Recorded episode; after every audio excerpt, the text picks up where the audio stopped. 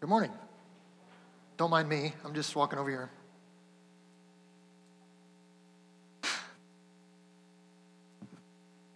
How's everybody doing?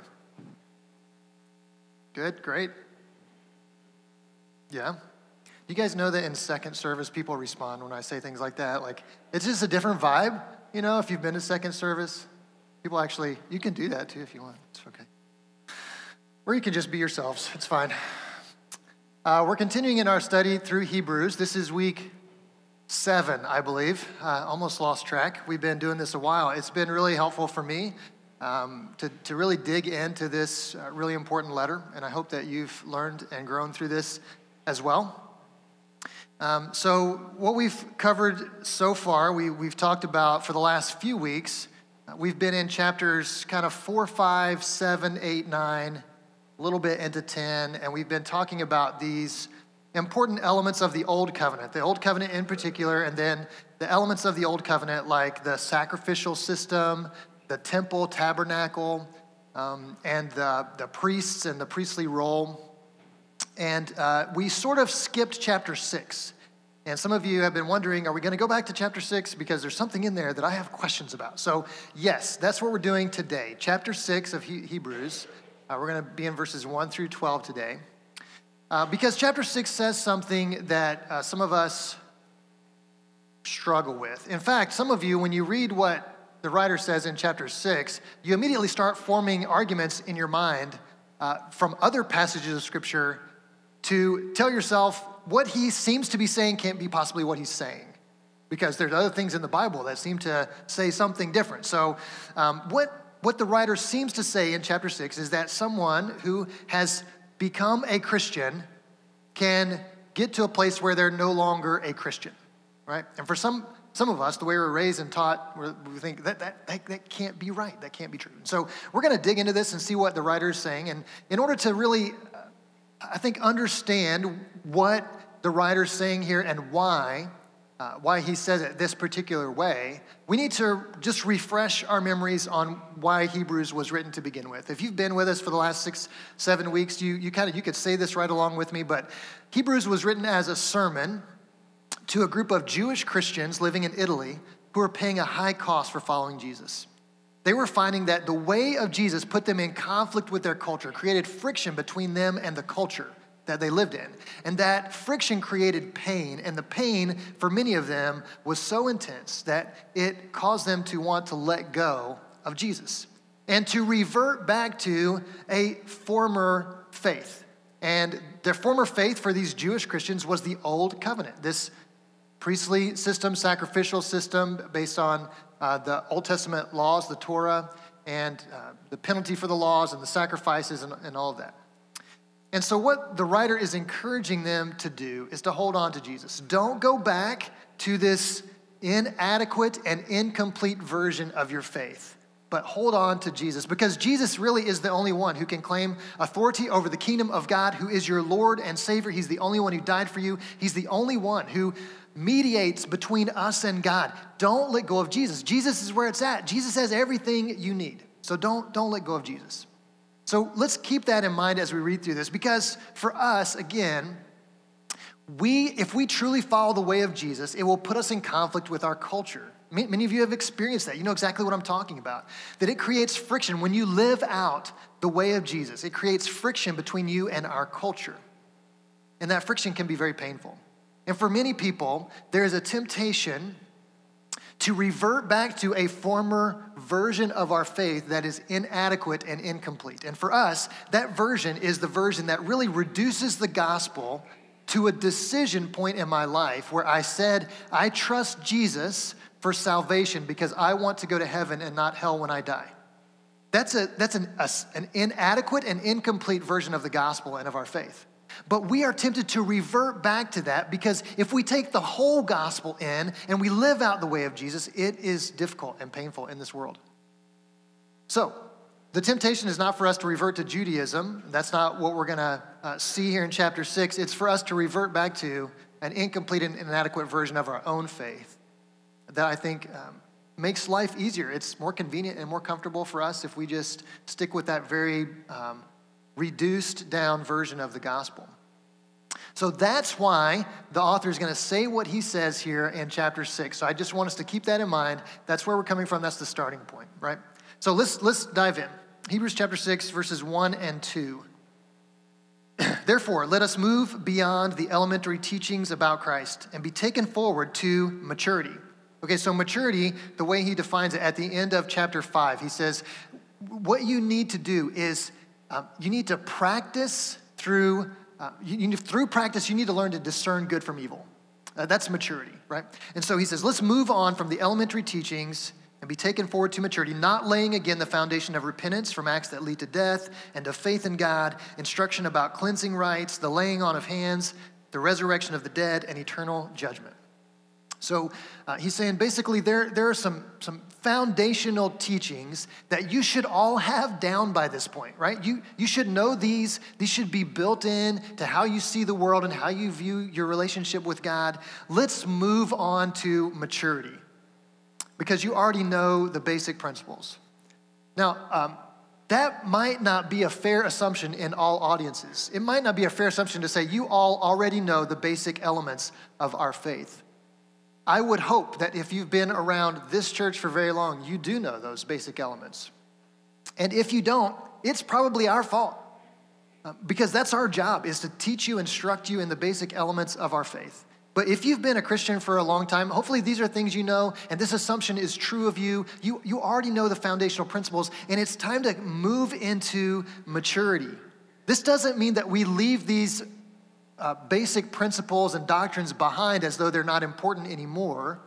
This means we add to them. It's like when you're teaching a young person to play basketball. I don't know if you've ever done any coaching. When you're teaching a young person to play basketball, you start with the basics, right? You start with the fundamentals, right? Triple threat position, so you can dribble, pass, or shoot, right? You, you learn all those basic principles of basketball. And then as you grow as a player, you don't forget, you don't move on, you don't stop dribble, pass, and shoot. You add to that things like pick and roll and boxing out and you know zone defense, right?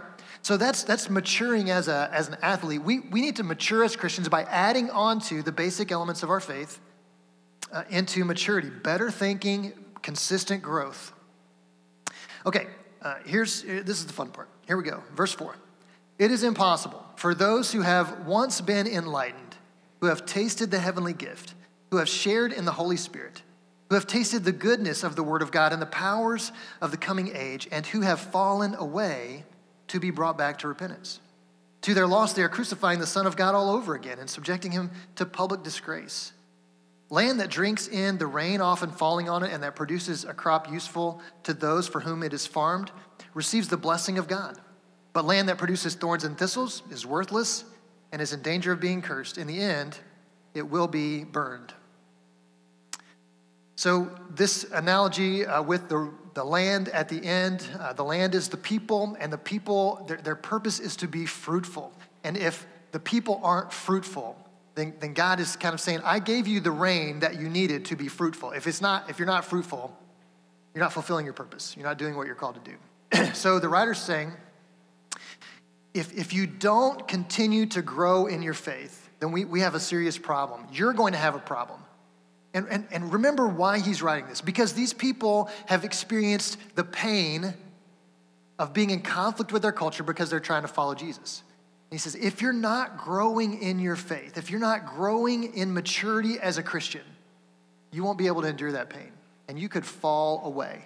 You could fall away. So, what does he mean um, by uh, these things, by falling away? The, the intent here is not to describe uh, something that can happen by accident falling away feels like a very passive phrase, but it's uh, what he means is, is an active choice. It's not something you just you just accidentally fall away from God as, as though you, you trip down the stairs or something. But it's an active choice, which is indicated by the phrase, you're crucifying the Son of God all over again. So this is an active choice to turn away from Jesus, to reject Jesus' sacrifice for your sins, and essentially say, I don't need that, I don't want that in my life. And then he says, For those who have uh, tasted the heavenly gift, shared in the Holy Spirit, and have fallen away, it is impossible to be brought back. Or the ESV says, It is impossible to restore them again. Uh, so again, uh, let's understand what he's saying and what he's not saying. He's not saying, uh, he's not talking about people who reject the gospel without knowing Jesus, right? It's not talking about, you know, people who you, you share the gospel with, you, you tell them about Jesus and they say, oh, I don't think that's for me. No, thank you. He's talking, I mean, that, that's like a child who refuses to eat a new food because it's new, you know, and they just don't, don't like it. And you say, well, if you would just try it, you would probably like it. And I don't want to try it.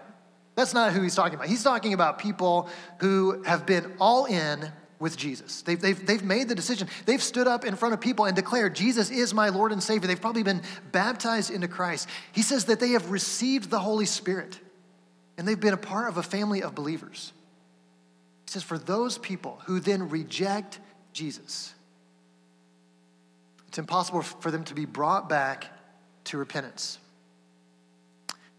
Uh, so let's, let's talk about what impossible means um, and why this is such a serious thing. I, I think we have to put ourselves in the minds of, of these, the faithful people, the faithful people who are, are paying the same high price for following Jesus, and yet they are holding on and it is costing them greatly. We, we know from chapter 10 that many of them are having their property confiscated, that they're being outcast from their societies, some even from their own families, but they will not let go. And they've got these brothers and sisters in Christ who are supposed to be linking arms with them and helping them stand up, and some of them are walking away. This is not only a sin against God at this point, it's a sin against their family, their brothers and sisters in Christ. That we, we need each other. And when people start bailing out, it hurts the whole body, it hurts the whole family. So, uh, what, what is he saying? So, that's why I think this is so serious and why the writer is using this kind of tough language. When he says impossible, what we need to understand is how the Bible talks about impossible. Uh, you remember when Jesus told the disciples that it's easier um, for a camel to go through the eye of a needle than for a rich person to enter heaven. How did the disciples process that? They said, oh, well, it's impossible for a camel to go through the eye of a needle. So, what we hear you saying, Jesus, is that it's impossible for rich people to enter heaven.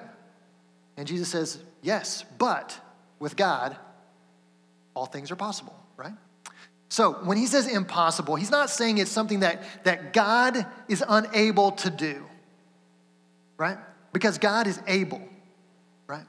But what he's saying is it's impossible for someone who has gone all in with Jesus and then chooses to reject Jesus. It's impossible for us to bring them to repentance. It's impossible for us. And, and it may be in their situation, it may be impossible for them to repent in the state of their heart where it is. You, you know as, as well as I do, and you've experienced this if you're, if you're a parent or if you're a boss or if you're a, you know, any, any kind of, if you're a school teacher or even a student, you can't make people want something they don't want, can you? You just, you can't, if, if somebody doesn't want it, you can't make somebody want it. What is the, the old phrase? You can, you can lead a horse to water, but you can't make them drink. And then, and then smart people added on to that later, but you can feed them salt and make them thirsty. And then maybe, the, and so we think, well, we can't make people want something they don't want, but maybe we can make them thirsty for God. Maybe we can make them hungry. And I think what the writer's saying here is like, for those who abandon the church and Jesus in this time of persecution, for you to go after them is going to be a waste of your time. That's really sad, isn't it? That actually doesn't feel good to me. It feels like, no, we should chase down people. We should go after people who walk away from Jesus. But what he's telling them in this time of persecution, when it's hard, when it, when it puts you in conflict, that for you to go after people who have, who have gone all in with Jesus and then choose to reject him, to go after them at this point is a waste of your time. So, our question really with this passage has to do with salvation. What, what we're concerned about is can someone who is at one point in their life a Christian become not a Christian? That's the question we want to answer. So let's talk about um, salvation. And, and here's how I want to talk about it I want to frame it in these two concepts God's grace and the human response. God's grace and the human response. Let's start with talking about God's grace. Let's read from Ephesians chapter 2. This is Paul writing here. Um, there's some underlying passages, those are your lines. I invite you to read those. But because of his great love for us, God, who is rich in mercy, made us alive with Christ, even when we were dead in transgressions. And God raised us up with Christ and seated us with him in the heavenly realms in Christ Jesus, in order that in the coming ages he might show the incomparable riches of his grace, expressed in his kindness to us in Christ Jesus. For it is by grace you have been saved, through faith, and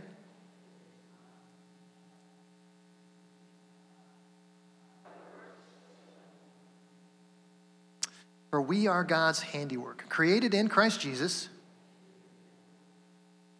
which God prepared in advance for us to do. Paul is abundantly clear here. What allows human beings to go from death to life? Grace. It's only grace. It's only grace. What allows human beings to go from sinful to forgiven? It's only grace. It's only grace. What allows a human being to go from lost to saved? It's only grace. It's only grace. If you look through that passage, one phrase that just stands out, jumps out to me is in Christ. How many times does he say in Christ in that passage? I'll just save you the trouble. Four. Four times. In Christ, in Christ, in Christ, in Christ. How do we how do we get in Christ? It's only grace. It's only grace. It's only grace. That's really clear. But then we have this question that shows up, particularly in the book of Acts, a couple times. And the question is what must we do to be saved? And it's really tempting to say, based, if, if, if, if all of our theology comes from Ephesians chapter 2, to say nothing. What, if the question is, what must you do to be saved? Nothing. It's, it's only grace. And, and those are the echoes of, of Martin Luther and, and the Reformation. And, and it says, you know, we can't do anything to provide for our own salvation. This is true. But when this question comes up in the book of Acts, what must we do to be saved? The answer is never nothing. There's always an answer. So we have to, we have to kind of look at that and say, what, what are the apostles saying in response to this question? So let's read some more. Acts chapter 2, 37 to 38. This is the day of Pentecost. Peter preaches this amazing sermon about Jesus, who is the only rightful king and the Lord and Savior. And by the way, you guys crucified him. And we get to verse 37. When the people heard this, they were cut to the heart and said to Peter and the other apostles, Brothers, sorry, I stepped on your line. Uh, Peter replied, Every one of you, in the name of Jesus Christ, for the forgiveness of your sins, and you will receive the gift of the Holy Spirit. So, in response to their question, what must we do to be saved? Peter didn't say nothing. He said, repent and be baptized. Um, in Acts chapter 16, uh, this is when Paul and Silas uh, are in Philippi. They get arrested uh, for doing good things, which happened to the apostles a lot and they're in jail and they're singing praise songs in jail and uh, the earth shakes and their chains fall off. And the jailer, who is personally responsible for the prisoners to stay prisoners, freaks out. He, he thinks that, that he's going to lose his life. So he goes to these people who were singing praise songs in jail and asks them an important question. Uh, Acts 16 30 and 31. Uh, he, that is the jailer, brought them out and asked, Sirs, they replied, and you will be saved, you and your household. And we know the next thing that happens is the jailer and his household were baptized into Christ. Romans chapter 10, 9 and 10. If you declare with your mouth Jesus is Lord and believe in your heart that God raised him from the dead, for it is with your heart that you believe and are justified, and it is with your mouth that you profess your faith and are saved. So we see this uh, combination. There's not a conflict here. This is a combination of God's grace and a human response. That God offers his grace freely to all, and it is by grace that we are brought from death to life and from sinful to forgiven, from lost to saved. And then we respond with faith and obedience, repentance, baptism, all of these things. So, how does the author come back, circle back, and encourage these people? He sort of dropped this pretty heavy uh, message on them. If you have been all in with Jesus and then you turn your back on him, you reject Christ, you're lost. And, and then he, he continues with these words in chapter 9, or chapter 6, verses 9 through 12. He says, Even though we speak like this, dear friends, we are convinced of better things in your case, things that have to do with salvation. He said, I'm not talking about you. you people are faithful. You're holding on. You're not the ones um, that we're worried about. Verse 10 God is not unjust. He will not forget your work and the love you have shown him as you have helped his people and continue to help them. We want each of you to show this same diligence to the very end, so that what you hope for may be fully realized. We do not want you to become lazy, but to imitate those who through faith and patience inherit what has been promised. So again, he's saying, we're not, we're not talking about you. I'm not worried about you guys. You guys are the ones who are being faithful. You guys are the ones who are demonstrating that you have continually responded to God's grace. So this is where we need to examine, like we need to understand what the incomplete and inadequate version of our faith can do to us. So when we boil it all down to a decision point and we say the, the whole thing about being a Christian, a Christian is just somebody who at some point in their life made a decision to trust Jesus for salvation. If we boil our, our whole faith in the gospel down to that, then we get this decision point, right? And what happens beyond that point doesn't really matter because grace, right? But what the author would say here, and what I, I think we need to do better in our discipleship here in, in our church family, is to say that that choice to choose to go all in with Jesus is not a one time choice. It is an everyday choice, isn't it? I mean, those of you who've been following Jesus for a long time, you know. Like, I have to choose this every day. I have to choose this every day. Sometimes multiple times a day, I have to renew my choice to say, Jesus is my Lord and Savior because I live in a culture and I still have this sinful nature that's dead in me, but it wants to come back to life that keeps saying, you know what, maybe, maybe you'd be better off on your own.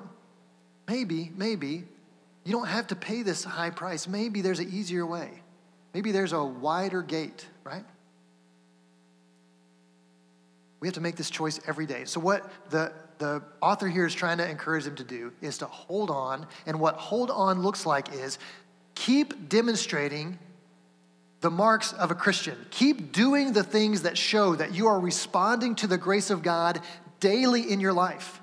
And, and he talks about their, their work and the love they have shown to to his people and, and how they continue. He says, Don't be lazy, because this is what, what happened to us. If we reduce our faith and our salvation to a decision point in our past, then we become lazy and complacent in the present. And we start to think that what we do now doesn't really matter. I know a lot of Bible verses. I, I can sing all the worship songs. I, I pray pretty regularly. So all that, all that comes from this decision I made in the past. I'm good to go. Says, no, no, no. you, you actually have to hold on to the end. You have to continue maturing and continue growing to the very end. Imitate those who through faith and patience inherit what has been promised. I think, I think the warning here is important. What, what he's offering is a warning to these people who are doing a good job holding on. Remember, he says, I'm not talking about you. I don't, I don't believe that you guys have rejected Jesus, but I'm warning you that if, if you get complacent and lazy in your faith, you could find yourself there at a point where you reject the full gospel and you revert to an inadequate and incomplete version of it. and the warning is something that I think they should take seriously. It reminds me of the Christmas story. You guys know this movie where Ralphie wants a Red Ryder BB gun? What does everybody tell him? You'll shoot your eye out, right? It's a warning. it's not necessarily a prediction. Like Ralphie goes, I'm not gonna, I'm gonna shoot my eye out. And then what does he do? He sort of shoots his eye out, right? If you haven't seen that movie, spoiler alert. but th- this is the warning. It's not necessarily a prediction, it's just a warning. This could happen to you if you don't hold on, if you don't stay faithful. Now, I think that that's unsettling to us. If it's unsettling to you, I think what I would say is good. it's supposed to be. It's supposed to be unsettling. It's supposed to remind us that, that this choice to follow Jesus is a daily choice, and, and we can't stop making it. Every day we make the choice to either follow Jesus or to not to. And we've got to make the choice every day to follow Jesus. So this is unsettling to us because I think sometimes we worry have I? Is that me? Have I rejected? Have I turned my back on Jesus? I, I would say if, if you're worried that possibly you have, you probably haven't. Because what he's talking about is a conscious choice to reject Jesus, to crucify the Son of God all over again and say, His sacrifice doesn't matter to me, don't need it, don't want it. It's a conscious choice, right? And if you haven't made that conscious choice to reject Jesus, then you don't have anything to worry about. That's not you, okay? But then I think we worry on behalf of others because we know people. We know other people, right, who have been at some point faithful followers and now it seems that they've wandered away, what about them? Is it possible to go from being not a Christian to being, from being a Christian to being not a Christian? I think we should worry. I think we should worry not only for their eternity, but we should worry for their present.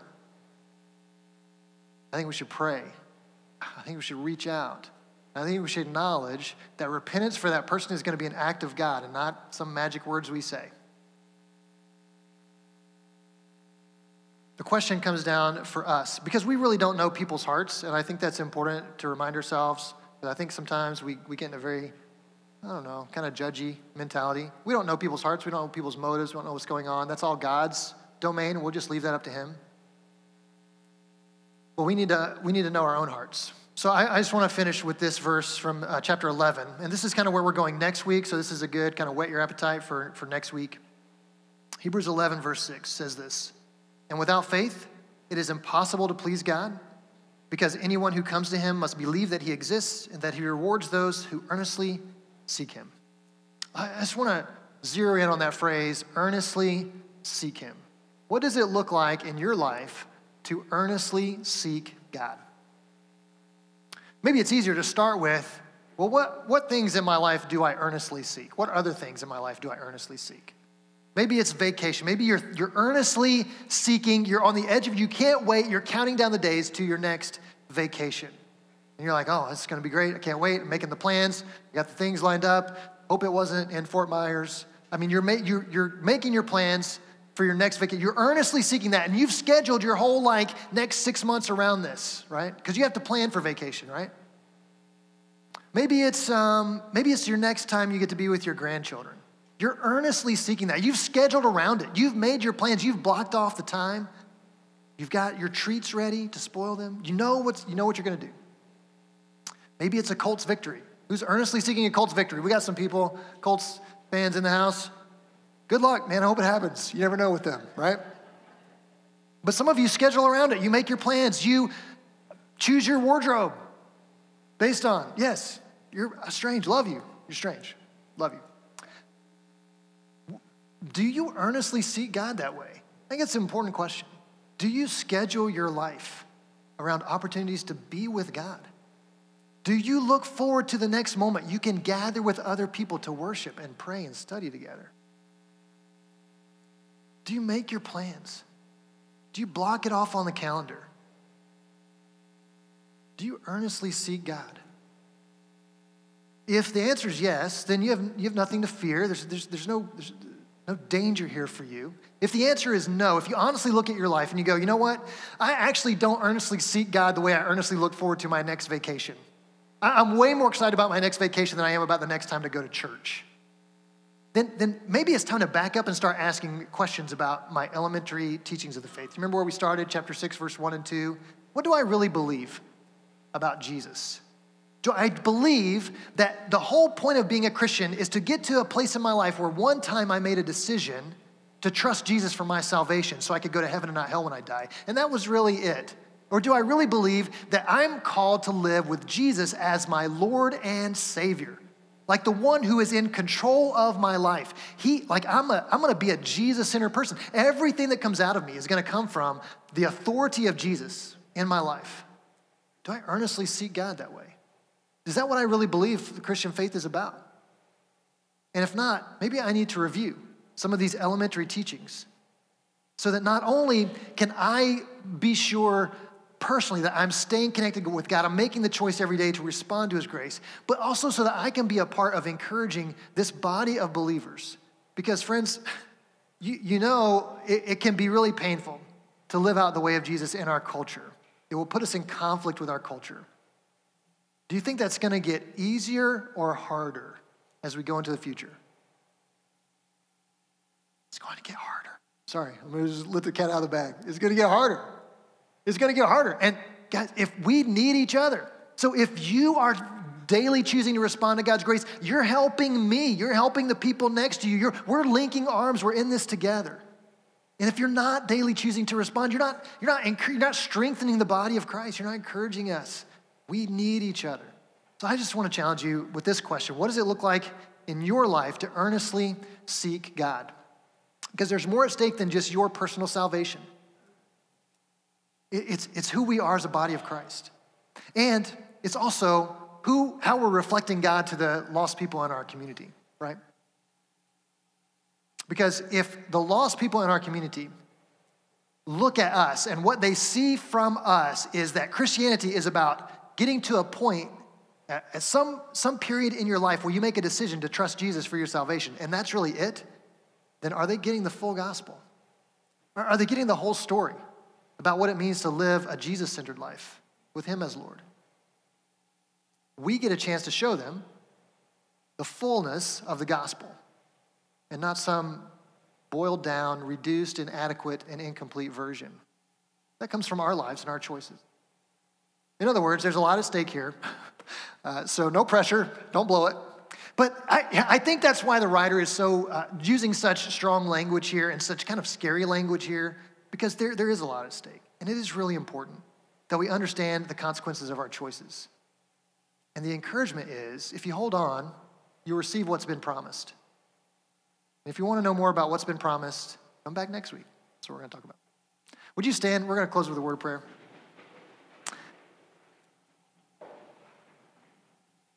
I just want to invite you to pray this prayer. Um, ask the Holy Spirit to convict your heart. Uh, it's a scary prayer to pray because um, God might answer it, honestly. But I think that's what we want, right? We want to know where we are so we know how to go forward from here. So let's ask God to show us what does it look like in my life to earnestly seek after Him? Would you pray that with me? Father, we feel the weight of this conversation because it's about eternity and salvation and these really important, heavy matters. And sometimes we just need that wake up call to, to remember that life is not just about what we're going to have for our next meal, but it's about your son being at the center of who we are and what we do. So I just pray this prayer on, on my from my own heart, God, would you, would you really show me? Hold, hold up a mirror so I can see clearly. What does it look like in my life to earnestly seek you? And, and if there are some ways, God, that I need, I need to double down, I need to recommit, I need to renew and refresh my response to your grace. Would you show me how to do that? Just show me that it's needed and, and guide me gently into that. And I pray that as we do this as a church family, that, that we find that we're stronger as a body of Christ, and that we find that we're reflecting you more accurately to the world around us in a way that draws people to, to your Son. Would you do that in us and through us, Father? In Christ's name, amen. Friends, I want to invite you to come back um, about 1145 for Bruce's ordination. Uh, otherwise, go in peace, be salt and light. The world desperately needs Christ.